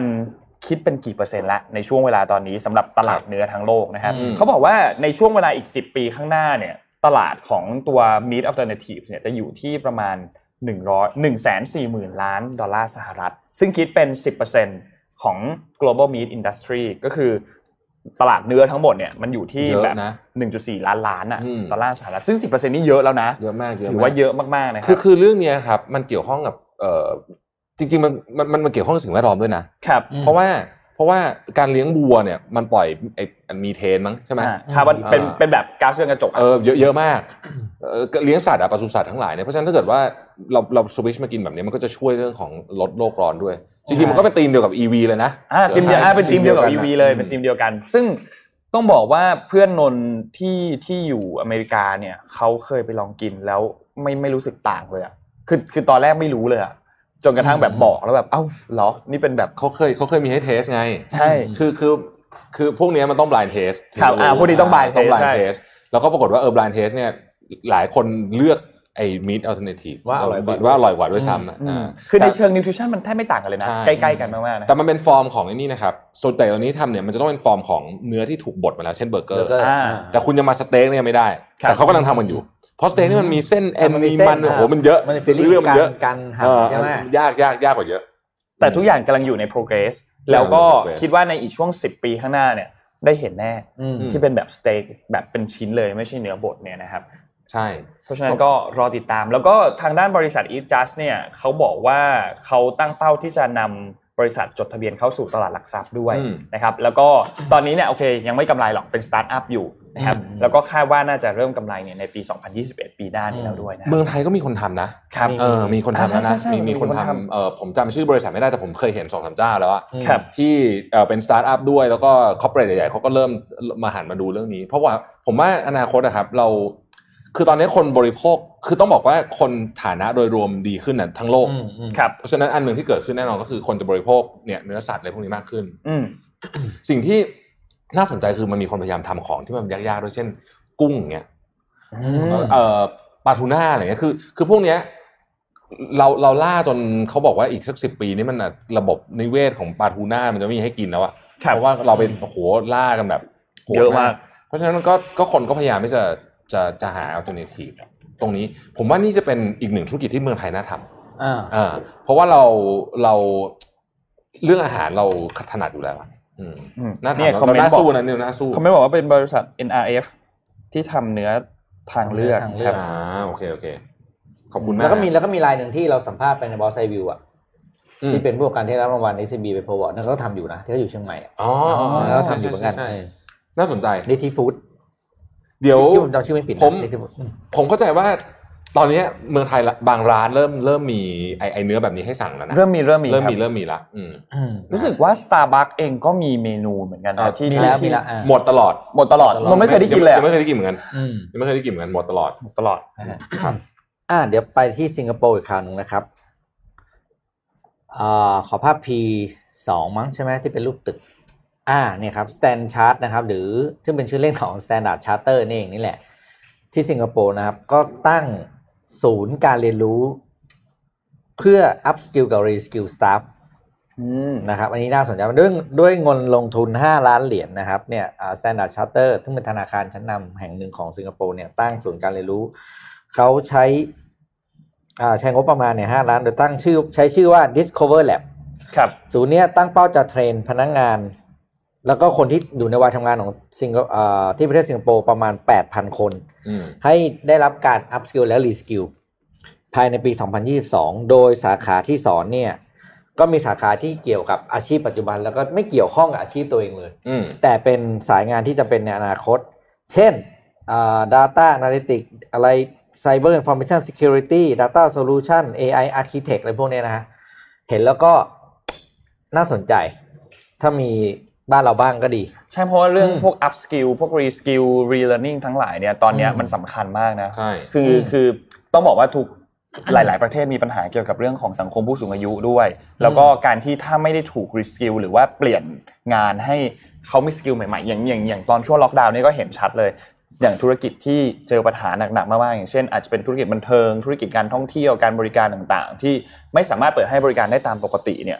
ถ้าไม่ได้รับการ reskill เนี่ยเหนื่อยนะอืม เพราะว่าไม่ไม่รู้จะทำอะไรเลย เพราะช่วงนั้นมันทำไม่ได้นะครับอืมแล้วเราก็ไม่รู้ว่าเราจะเจอ pandemic หรือว่าเจอวิกฤตอะไรที่ทำให้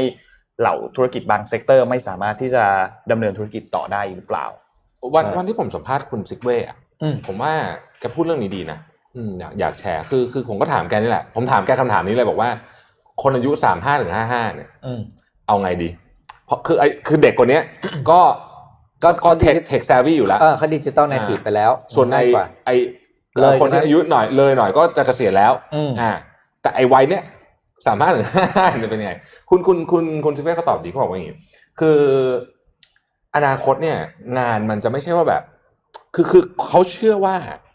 งานหายไปเยอะก็จริง แต่จะมีงานเพิ่มขึ้นมาใหม่ แล้วคนเดิมที่เคยทำงานเดิมอะก็สามารถเปลี่ยนได้เขายกตัวอย่างนักบัญชีอะนักบัญชีนี่เป็นหนึ่งในหมวดที่ที่ก็กังวลกันว่าจะหายไปเพราะว่าหุ่นยนต์มันก็ทำแบบกรอกข้อมูลอะไรพวกนี้แล้วก็คำนวณนะเขาบอกว่า นักบัญชีสมัยก่อนเนี่ยเสียเวลาเยอะมากกับการกรอกข้อมูลตรวจสอบข้อมูลอืมอะไรอย่างเงี้ย ซึ่งงานพวกนี้เนี่ย มันเป็นงานที่จริง ๆ แล้วเนี่ย value ไม่เยอะ value จริง ๆ ของนักบัญชีเนี่ยคือการวิเคราะห์ตัวเลขเหล่านั้น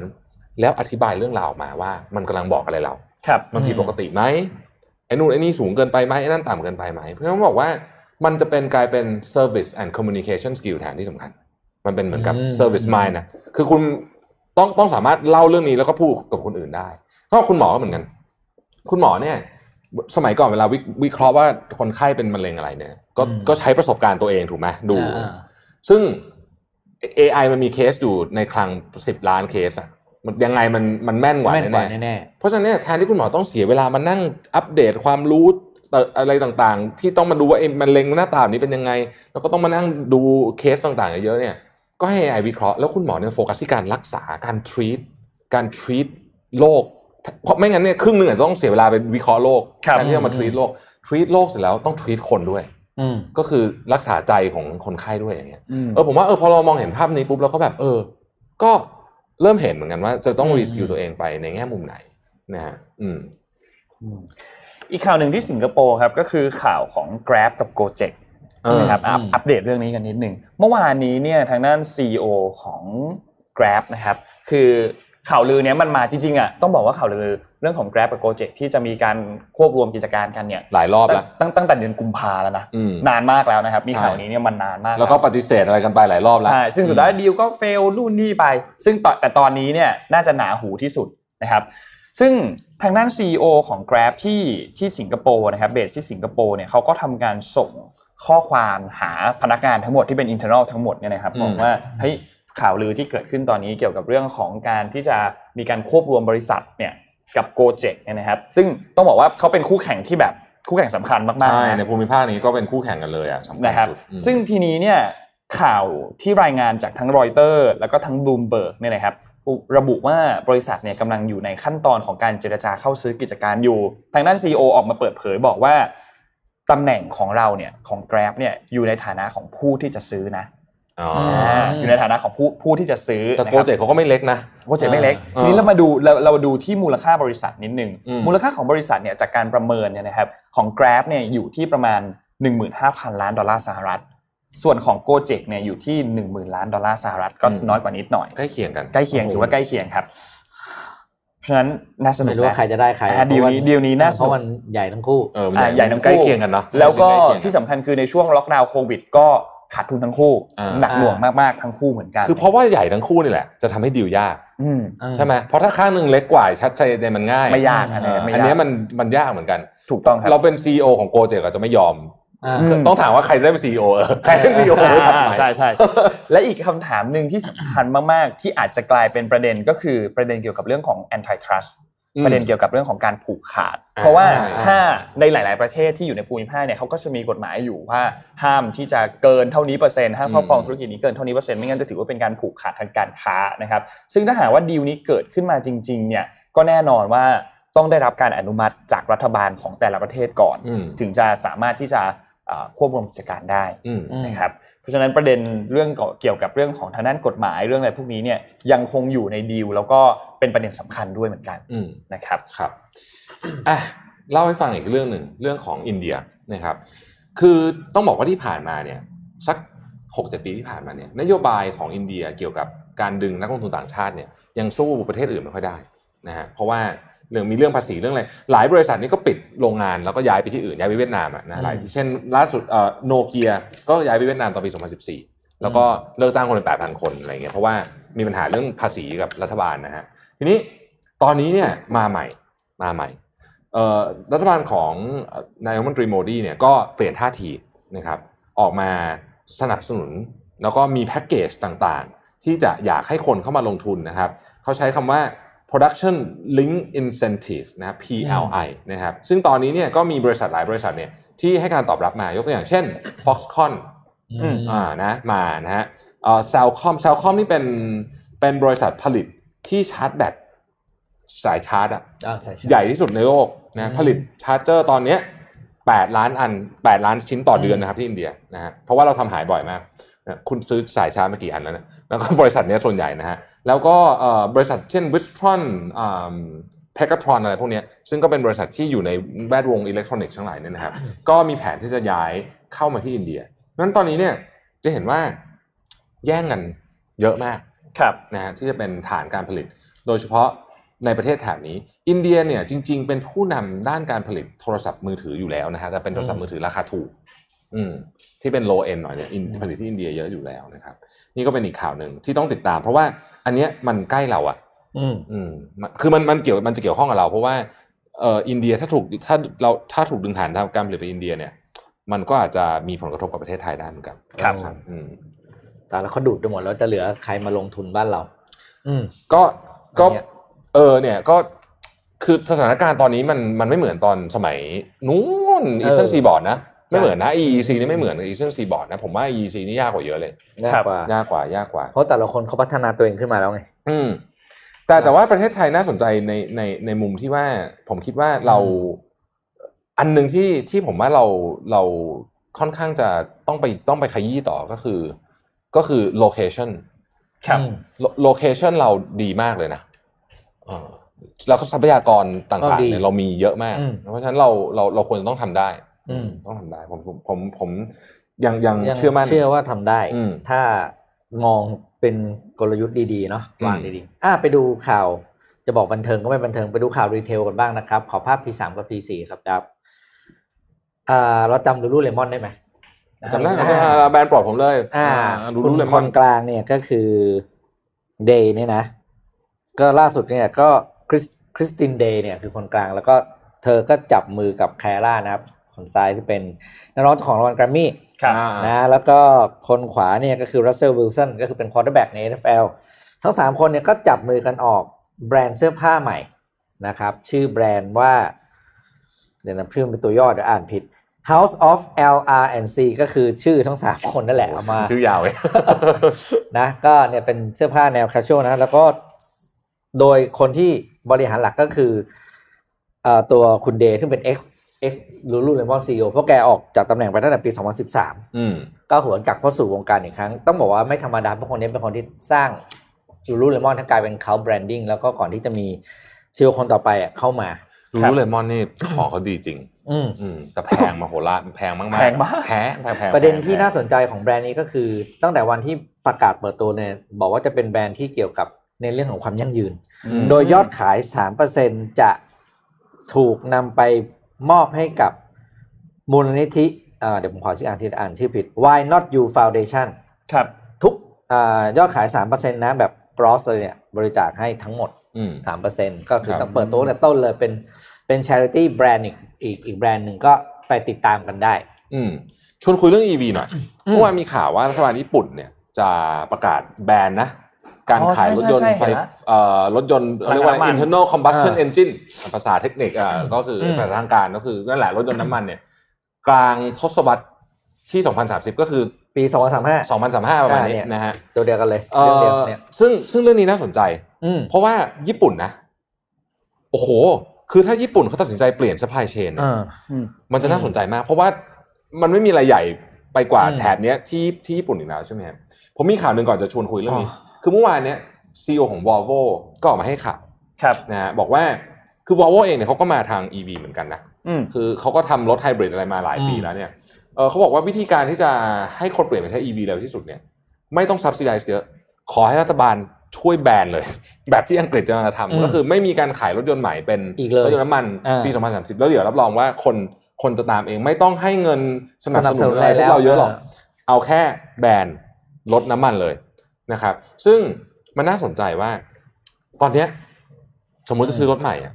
เออ เออ จะซื้อรถอะไรดี เพราะนี่มันอ่าใช่มันมันก้ากึ่งก้ากึ่งทำมาสิบปีเนี่ยอ่ามันก้ากึ่ง คือ คือถ้าซื้อรถน้ำมันตอนนี้ อืมตอนแล้วขายห้าปีจะมีใครใคซื้รอไหมจะใช้เอเอออแล้วก็จะใช่ไหม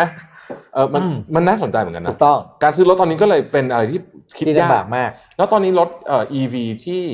เอ่อราคาไม่แพงก็เริ่มมีละอืมจริงๆเมืองไทยยังแพงอยู่แต่ว่า ก็เริ่ม เห็นมากขึ้น มีความคาดมีความหวัง อันนี้เป็นเป็นข่าวลือสุดๆนะครับท่านผู้ฟังอย่าเพิ่งเอ่อเอาไปเอาไปอ้างเองอะไรที่ไหนนะครับเออคือผมคุยเล่นกับเพื่อนมาคือตอนเนี้ยโรงงานเทสลาที่เซี่ยงไฮ้อะครับเออรถรถในเมืองจีนเนี่ยขับพวงมาลัยซ้ายถูกไหมอ่าอ่าเขาก็ผลิตพวงมาลัยซ้ายอะไรไป แต่ว่ามันมีลายผลิตพวงมาลัยขวาด้วยฮะอืมซึ่งตอนนี้ส่งไปขายที่ออสเตรเลียแล้วอ๋อนะครับแล้วก็ Tesla Model 3 ซึ่งเป็นโมเดลที่ที่เป็นขายเบดีสสุโมดเดลเออแต่แต่แต่ก็ก็ก็ดีมากแล้วเนี่ยนะ ปัจจุบันนี้ขายอยู่โดยผู้นำเข้าอิสระเนี่ยอยู่ประมาณขึ้นอยู่กับรุ่น มันจะมีรุ่นธรรมดา รุ่น long range รุ่น performance อะไรอย่างเงี้ยเออประมาณ3-4ล้านบาทนะฮะอืมซึ่งก็คือยังแพงอยู่ แต่ผมคุยกับเพื่อนเนี่ยนะเขาบอกว่าถ้าใช้คำว่าเป็น big if อืมถ้าถ้ารัฐบาลช่วยหน่อย แล้วก็นำเข้ามาจากเอ่อที่ที่เซี่ยงไฮ้เนี่ยนะเรามีโอกาสได้เห็น Tesla Model 3 ที่ราคาประมาณ 1.5 ถึง 1.7 ล้านอืมซึ่งถ้าราคานั้นจริงแล้วก็รถน้ำมันทั่วไป โอ้โหมีเทขายสหน้าลาผากโมเดล3นี่อ่าวิ่งศูนย์ถึงร้อยนี่ประมาณรถพอชอะอืมจริงๆอย่างนั้นอะโอเค คือมันมันมันมันแรงมากแล้วเร็วมากนะฮะแล้วนี่ยังไม่พูดถึงฟังก์ชันในรถนะอืม เมื่ออะใช่ใช่เปรียบเทียบฟังก์ชันในรถที่แบบโอ้โหอัปเดตคือเหมือนมือถืออะคุณอัปอัปเดตอ่าเฟิร์มแวร์ใช่ได้เอาไอ้วันนี้มันมันเหมือน Elon Musk มือถือได้ออกไหมอัปเดตน่าจะบอกว่าถ้าเทสลาเข้ามาใครใครจะได้งานเพิ่มรู้ไหมครับร้านพวกร้านประดับยนต์มาคอยซ่อมพวกคิ้วพวกอะไรเนี่ยอ๋อเออเออเออใช่ใช่ใช่เดี๋ยวเดี๋ยวไปไปเรียนรู้วิธีซ่อมคิ้วกระจกอะไรเงี้ยเออคือคือมันเจ๋งตรงที่แบบคุณคุณเออมันเหมือนโทรศัพท์จริงๆอะเออ ต่ออัพเฟิร์มแวร์แล้วมีเฟิร์มแวร์ใหม่แล้วก็แบบรถรถรถคันเดิมคุณซื้อรถมาสักพักหนึ่งแล้ว แต่รถคุณทำอะไรได้เพิ่มขึ้นอะใช่อืมมันมันเป็นแบบได้รถคันใหม่ใช่มันเป็นแบบนั้นเจ๋งดีนะฮะก็นี่แหละ เดี๋ยวลองรอลุ้นรอรอลุ้นดูว่ารอลุ้นดู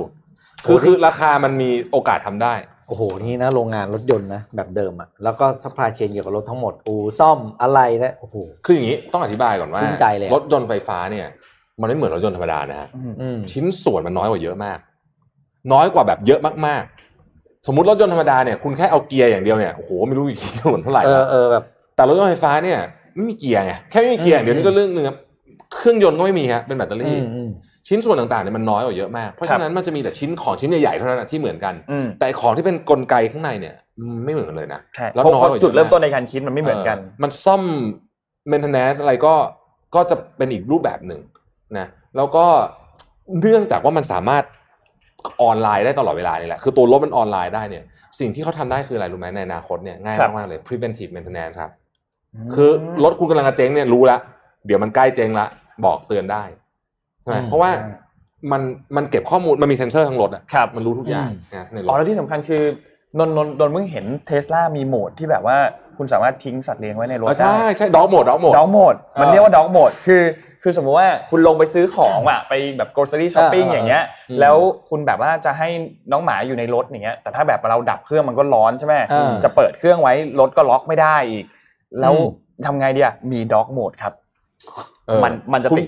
แล้วมันจะติดแล้วมันจะขึ้นจอเลยนะว่าตอนนี้อุณหภูมิใช่เท่าไหร่มันใหญ่ๆอะมันมันจะมีจอตรงกลางอะแล้วมันจะเขียนเลยว่าด็อกโหมดตัวใหญ่ๆอะใช่อ่าให้คนที่ผ่านไปผ่านมารู้ว่าอ๋ออันนี่ด็อกด็อกโหมดอยู่ไม่เป็นไรอย่างเงี้ยใช่เออเจ๋งมากเลย คือรถเทสลามันจะมีจอใหญ่ตรงกลางใช่ไหมครับใหญ่มากๆกันนะใหญ่มากใหญ่มากจอแบบเหมือน ไม่ใช่แท็บเล็ตแต่ใหญ่กว่านั้นอีกประมาณหน้าจอคอมอะอ่าเออแต่แนวตั้งใช่ไหมเออครัมันบก็จะมีฟังก์ชันอะไรเจ๋งๆอยู่แล้วเปิด map เปิดอะไรก็เปิดตรงนั้นได้เลย คือมาเถอะผมผมผมอยาก ผมอยากผมผอยากมซื้อแน่มกเอาลแค่ยเอาแค่เอาแค่เอาผมแน่ซื้อแน่เอาแน่ไม่ต้องอยากอ้อมซื้อมากเลยไม่ต้องไม่ต้องเอาเอาแน่ผมอซื้ยาอกแน่ซื้อมากๆเลยอะช่วยมาราคาอะก่อนจบอืมนะครับนี่เขาถามมาว่าชื่อ Mission to the Moon มาจากไหนคุณตอบ อ๋อ มันมาจากหนังสืออาชื่อแล้วคิดจะไปดวงจันทร์อย่าหยุดแค่ปากซอยเออแล้วก็แปลเป็นภาษาอังกฤษตอนนั้นเฮ้ยเมื่อกี้มีคอมเมนต์ที่ผมเริ่มพูดอะเออถ้าจำไม่ผิดคุณคุณคุณอนันต์เป็นคนคอมเมนต์บอกว่า คนที่กินปูคนแรกอะคิดไงคิดคิด คิดได้เออทำไมทำไมถึงกินเออทั้งๆที่กระดองเปลือกมันแข็งเออกระดองมันแข็งเออคิดคิดเนี่ยเออเออจริงน่าเว้ยน่าสนใจเว้ยน่าสนใจเออน่าสนใจเออชีวิตโลกจะพัฒนาได้จากการตั้งคำถามแบบใช่นี้แหใช่ละใช่นี่แหละแต่การตั้งคำถามแบบนี้ถูกต้องเออผมชมชอบคำถามนี้มากอ่าเออว่าแล้วกล่องกระดาษนี้กินได้ไหมเนี่ยอะวันนี้เรามีแจกของแล้วไหมเนี่ยเฮ้ยยังไม่ได้แจกให้เลย เราชอบลืมแจกของเดี๋ยวใช่นี้เออเราชอบลืมแจกเดี๋ยวเราเออเราต้องคิดกิมมิคการแจกของใหม่ละอืมอ่าจะได้ใช่สนุกสนุกกันอะคิดต้องคิดกิมมิคการแจกของใหม่ เดี๋ยวปีหน้าเนี่ยเราจะต้องเปลี่ยนกระบวนการการแจกของใหม่ครับอ่านะฮะอ๋อย้ำมาอีกทีหนึ่งใครยังไม่ได้เข้าไปร่วมสนุกร่วมเขียนเอ่อในในเพจ Mission to the Moon เป็นจะพินถ้าใครโพอสยากต์อยู่ไปข้างบนอ่าพินอืมโพสต์อยู่ข้างบนนะครับใครอยากไปงานวันที่ 26 เราเอ่อแฟนมีตกันนะครับ แล้วก็มีอืมเอ่อกิจกรรมมากมายนะครับรับ 60 ท่านเท่านั้น นะครับอืมจะเป็นการเลือกเดี๋ยวดาวเป็นคนเลือกนะฮะแล้วก็จะดาวไปดาวอีกแล้วเลือกใช่คือตอนนี้ดามนี่ฮอตสุดนะครับใช่ใช่ฮอตมาก ตอนนี้ไม่ให้เห็นหน้านะฮะกลัวเดี๋ยวจะเดี๋ยวจะมีคนมาเอ่อท่านดังนะฮะก็คนมารวบประยุ่งเลยนั่นแหละครับ ก็ไปเขียนคอมเมนต์กันได้นะครัฮะบอ่าอืมโอเคเรามีเราเรามีขายไหมันจะแจกรางวัลกันแจกรางวัลแจกรางวัลก่อนแล้วกันนะครับอ่าเอาอะไรดีอะถามว่านะวันนี้เราพูดเรื่องอะไรไปบ้างครับ เราพูดไปเยอะมากเลยเออมีคนบอกว่าทุเรียนด้วย คนกินทุทุเรีเรียยนนคนแรกอะคนที่กินทุเรียนใช่ไหมเออจริงทุเรียนด้วยโหทุเรียนมันโหดมากนะคือแบบความพยามันยามต้องยังไงขั้นสุดวะอะความพยายามขั้นสุด เอออืมมันคือมันเหม็นด้วยอะประเด็นคือเฮ้ยคนบอกหอมคนไม่กินอะเขาว่าหอมนะคนไม่กินอะ อ่าอันนี้ได้ละได้ละได้ละชื่อรายการที่บารักโอบามาไปตอบเอ้ยอ่าไปสัมไปให้สัมภาษณ์ว่าเขาจะไปสัมภาษณ์ฉีดวัคซีนเนี่ยชื่อรายการอะไรโอ้โหยากเหมือนกันนนท์ยังไม่รู้เลยอะจำไม่ได้อ่าเลยนะครับง่ายๆไปหาข่าวได้อ่าได้แจกทั้งหมดมีหนึ่งสองซูเปอร์บอลรางวัลสองเล่มนะครับ แล้วก็ Mystery Box จาก1948 beauty com อีก4รางวัลใช่แน่นอนคนสุ่มแจกก็คือพี่ดาบพี่ดาวของเรานั่นเองนะครับเดิมพี่ดาวทำได้ทุกอย่างเดี๋ยวเดี๋ยวอาทิตย์หน้าผมจะหาของเอ่อที่มามาแจกที่เฮฮาวรู้สึกของแจกเราไม่ค่อยหนุกเลยช่วงนี้อ่าเดี๋ยวเดี๋ยวเริ่เดี๋ยวมหาเริ่มเดี๋ยวสาธิตไปเดี๋ยวสาธิตช่วงไปช่วงนี้ช้อปปิ้งานยุ่งงานยุ่งช่วงนี้งานไม่ยุ่งได้งานยุ่ง เอ่อวันจันทร์เราเราเราเราไม่หยุดนะครับวันจันทร์เราเราเอาจะเรามาอ่าวันจันทร์เรามาครับเพราะว่าไม่ใช่อะไรหรอกอืมคือวันพฤหัสกับศุกร์ก็หยุดไงครับถ้าจันทร์หยุดอีกก็อ่านสองวันก็อ่านรู้สึกสองวัว่านแบบน้อยไปเดี๋ยวทุกคนจะน้อยไปเหงาไปหน่อยอืมเราเราเราก็เลยอ่านวันจันทร์ด้วยนะฮะอืมนี่ดูนี่นี่ทุกคนรอลอกกันบ้านกันเต็มเลยเฮ้ยพี่ปิ๊กยังไม่มีคนตอบเลยอะเอ้ยอุ้ยยากยากรอบเรานี้ต้องยากเล่าข่าวต่ออ่าให้คนตอบก่อนรอบนี้ยากรอบนี้ยากท่าทางเออเออเออคำถามนี้ยากพี่ขนาดนี้คำยาถากมนี้ยาก เพราะว่า พี่พูดนิดนิดเดียวอะใช่เฮ้ยวันหลังดีแล้ววันหลังดีแล้วต้องเกี่ยวกับไม่ไม่กำลังคิดว่าอีกหน่อยเนี่ยคำถามมันต้องยากขึ้นเอออืมเราจะได้ของแจกเราจะได้ดีขึ้นอ่าอ่าอ่าให้มันมีค่ามากขึ้นอืมเพราะฉะนั้นถ้าคำถามแบบนี้ยากดีอาจจะอ่ามีแบบแบบเป็นของแจกแบบรางวัลใหญ่สักเดือนละครั้งอะไรเงี้ย เออใช่ใช่เออเออโอเค ถ้าคำถามนี้ยากดีเราชอบแล้ววันใหญ่คืออะไร กินข้าวอาจารย์นนท์เงี้ยเหรอ กินข้าว นี่ไงหกสิบวันหกสิบคนไงหกสิบคนอืมไปเล่นไปเล่นโพสต์กัน วันนั้นเออได้เจอทุกคนเลย เฮ้ยดีดีดีวันหลังคำถามอืมต้องยากขึ้น เฮ้ยเพราะว่าคำถามประมาณง่าย ๆ เกินอืม จริงๆอะนะอะชวนคุยต่อชวนคุยต่อระหว่างนี้นะครับอ่ามีเรื่องคือเมื่อต่อจากเรื่องที่ที่อังกฤษเมื่อกี้แหละเรื่องของรถยนต์ที่ญี่ปุ่นก็ประกาศนโยบายเดียวกัน ก็คือจะแบนการขาย รถยนต์ที่เป็นรถยนต์น้ำมัน อืมภายในปี 2030 เลยนะ คืนนี้เร็วมากที่ญี่ปุ่นประกาศเนี่ยแล้วคิดสองดูว่าสองสิบสองสิบหรือสามห้านะพี่สามสิบนี่เป็นของญี่ปุ่นสามสิบสามห้าป่ะ ไปทศวรรษที่สามสิบบ้านรู้สึกอ่าเท่ก็ไหร่สามสิบอ่าก็าคือตรงสามห้าใช่ไหมอ่าอืมโอเคโอเคก็ปีว่าสิบห้าปีแล้วจากนี้ ต้องบอกว่าโอ้โหสิบห้าปีก็ไม่นานนะไม่นานไม่นานเลย อืม คือเรียกว่าคือแต่ละประเทศคือเอกจากการประชุมเมื่อวานที่พูดเมื่อกี้ทุกประเทศเขาก็ออกเลยนะครับ แต่ประเทศแต่ละประเทศเขามีเดทไลน์ของตัวเองเลยว่าประเทศไหนจะเมื่อไหร่อะไรอย่างเงี้ยครับแล้วแล้วประเทศไทยเราเราจะเอายังไงดีเนี่ยเรื่องเรื่องไอ้เรื่องไอ้รถน้ำมันน้ำมันไม่น้ำมัน มันก็มีเอฟเฟกต์อยู่ รายก็แน่นอนอุตสาหกรรมน้ำมัน เพราะว่าแน่นอนคือปัจจุบันนี้รายได้หลักของประเทศอันหนึ่งคือภาษีสรรพสามิตใช่ไหมภาษีที่มาจากน้ำมันเนี่ยอืมคุณหารายได้มาแทนตรงนี้ได้ก่อนไหมถ้าแทนได้รัฐบาลก็คงเขาคงยอมอะครับเพราะสรรพสามิตมันก็มาจากแอลกอฮอล์บุหรี่แล้วก็น้ำมันแต่มันก็มีอีกหลายเรื่องนะหมายถึงว่าเออจะโอ้โหแต่โดยจริงๆะคือว่าควรจะ supply chain ควรจะมีแล้วก็มีอ่ามีเรื่องของอะธุรกิจน้ำมันใช่ไหมอะกลุ่มที่เขาทำน้ำมันอยู่ว่าจะกี่ยี่ห้ออะทุกคนนะเอฟเฟกหมด ใช่ไหมแล้วก็ตัวเนี่ยที่บอก supply chain ของรถยนต์ทั้งหมดโรงงานภาคการผลิต ไปจนถึงตัวรถแล้วก็ศูนย์ให้บริการซ่อมทั้งหมดครับเออพวกนี้คืออันนี้คือเกี่ยวหมดเลยนะ ไม่ได้บอกเฉพาะแบรนด์ใดแบรนด์หนึ่งเพราะมันเป็นอุตสาหกรรม อย่างโมเดลของเทสลาเนี่ยเขาก็ไม่ได้มีศูนย์บริการเยอะแยะเหมือนอืมเหมือนรถยี่ห้ออื่นนะรู้สึกจะเป็นอย่างนั้นอ่าใช่ครับนะฮะอืมไม่ไม่ได้เยอะเท่าไม่ได้เยอะเท่า เออก็อืมผมว่ามันจะเปลี่ยนเยอะเหมือนกันนะแต่ว่าอืมเมืองไทยเราอาจจะช้ากว่าคนอื่นเขาหน่อยหนึ่งอืม แต่เขาควรต้องเริ่มคิดแล้วอะเพราะไอ้นี่มันไม่ใช่ปีสองปีเปลี่ยนได้อะใช่มันต้องใช้คุณจะเวลาต้องแบบนานเอามากช่างไปเรียนรู้ไปซ่อมอย่างอื่น ไปเรียนรู้เทคนิคเหมือนแล้วต่างเทสลาเขาไม่ได้มีให้คุณซ่อมนี่อืมเขาเข้าไปเขาเสียบปึ๊ดอัปเดตเฟิร์มแวร์ใช่ไหม อืมอ๋อนี่มีมีคนตอบว่ารายการสนทนาหาธรรมนะครับ แล้วก็มีการรายการถามตรงๆกับรวิทย์ครับเอาตรงกับลวิทย์หางานให้ตลอด อันนี้ อันนี้ดี อันนี้ดีทำตรงตรงๆกับช่วงลวิทช่วงย์นี้ผมไม่ไม่ค่อยอยากรับทัวร์เท่าไหร่ครับผมไม่เอานะฮะหลังจากโดนไม่เอข้อหาทัวร์ชังชาติไปดิเออใช่โดนหลังจากโดนข้อหาชังชาติไปรู้สึกว่าแบบปวดหัวเลยไม่เอาละอ่าไม่เอาทัวร์ไม่เอาทัวร์ช่วงนี้ขอแบบอยู่ชิลๆบ้างนะครับอะอะครบถ้วนนะวันนี้นะอ่าอ่าประมาณนี้นะครับประมาณนี้ครับ เดี๋ยวพบกันวันจันทร์อุ๊ยวันจันทร์ยังเจออยู่นะวันจันทร์ยังยังเจเจออออยู่ยู่แต่พฤหัสศุกร์ไม่เจออ่านะครับก็อาทิตย์หน้าเจอสามวันครับผมนะครับใครจะมาอ่านก็รอลุ้นเอาครับครับผมผมก็วันนี้เราสามคนขอบคุณทุกคนมาก ๆ แล้วก็ขอบคุณ SCB กับทีม Well Advisory ด้วยนะครับครับและพบกันใหม่อีกครั้งหนึ่งวันจันทร์ขอให้มีความสุขในวันหยุดสุดสัปนะครับดาห์ครับผม สวัสดีครับ สวัสดีครับ Mission Daily Report